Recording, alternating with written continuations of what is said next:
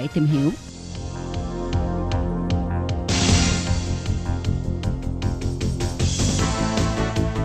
Đây là đài phát thanh quốc tế Đài Loan LTI, truyền thanh từ Đài Loan, Trung Hoa Dân Quốc. Mời các bạn theo dõi mục tin vắn lao động ngoài.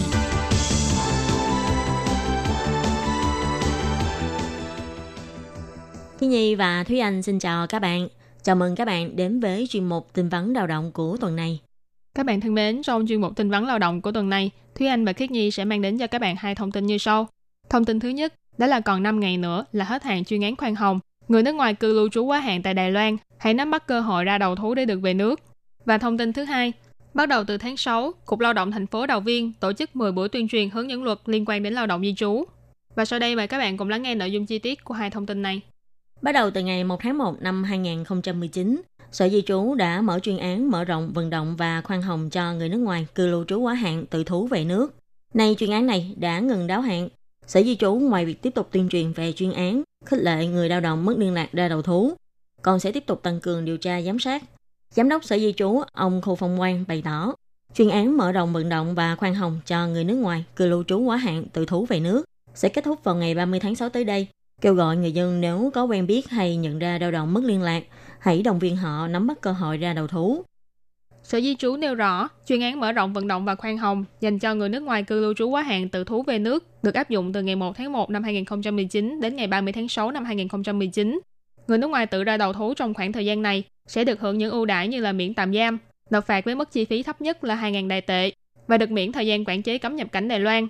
Còn nếu người nước ngoài cư lưu trú quá hạn bị bắt được sẽ phải chịu mức phạt nặng theo quy định của luật pháp, bao gồm tạm giam, đóng mức phạt cao nhất có thể lên đến 10.000 đại tệ và tính toán lại thời gian quản chế cấm nhập cảnh Đài Loan. Sau khi chuyên án này kết thúc, ngoài việc xử phạt theo mức phạt nặng, còn sẽ bị nâng cao mức tiền phạt và kéo dài thời gian quản chế cấm nhập cảnh. Ngoài ra, Sở Di trú cũng nhắc nhở các bạn hãy cẩn thận với các thông tin không có thật ở trên mạng. Ví dụ như bắt đầu từ ngày 1 tháng 7 năm 2019, chính phủ Đài Loan sẽ xử phạt tù và xử phạt 100.000 đến 300.000 đại tệ đối với lao động di trú mất liên lạc cư trú quá hạn vân vân. Những thông tin này đều là những thông tin giả không có thật.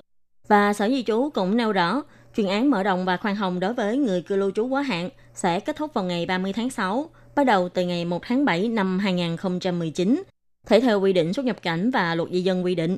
Tiền phạt đối với trường hợp cư lưu trú quá hạn thấp nhất là 2.000 đại tệ và cao nhất là 10.000 đại tệ đồng thời sẽ không có hình phạt tù giam.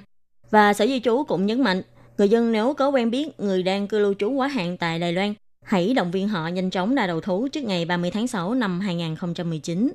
Bắt đầu từ ngày 1 tháng 7 năm 2019 trở đi, sẽ khôi phục lại quy định điều tra và xử phạt.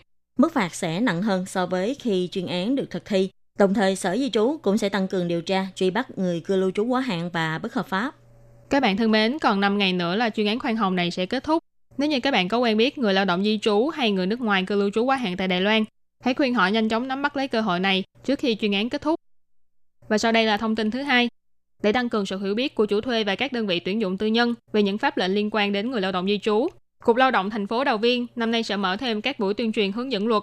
Theo kế hoạch là từ tháng 6 đến tháng 9 sẽ có 10 buổi hoạt động tuyên truyền hướng dẫn về luật. Buổi đầu tiên đã được tổ chức vào ngày 21 tháng 6 vừa qua.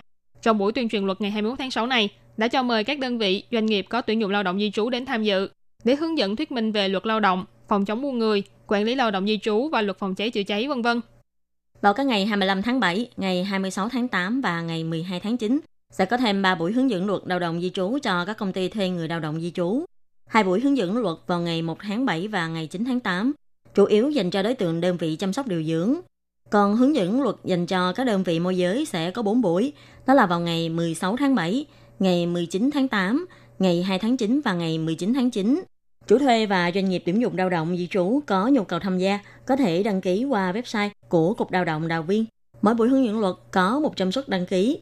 Ngoài luật lao động và quy định về phòng cháy chữa cháy là chương trình hướng dẫn chung ra, thì buổi tuyên truyền hướng dẫn cho đơn vị môi giới sẽ còn thêm các hạng mục quản lý như là quy trình tác nghiệp để đăng ký xét duyệt tuyển dụng và lao động đổi chủ và những quy định về kiểm tra thông báo nhập cảnh, phí dịch vụ và dịch vụ tư vấn vân vân.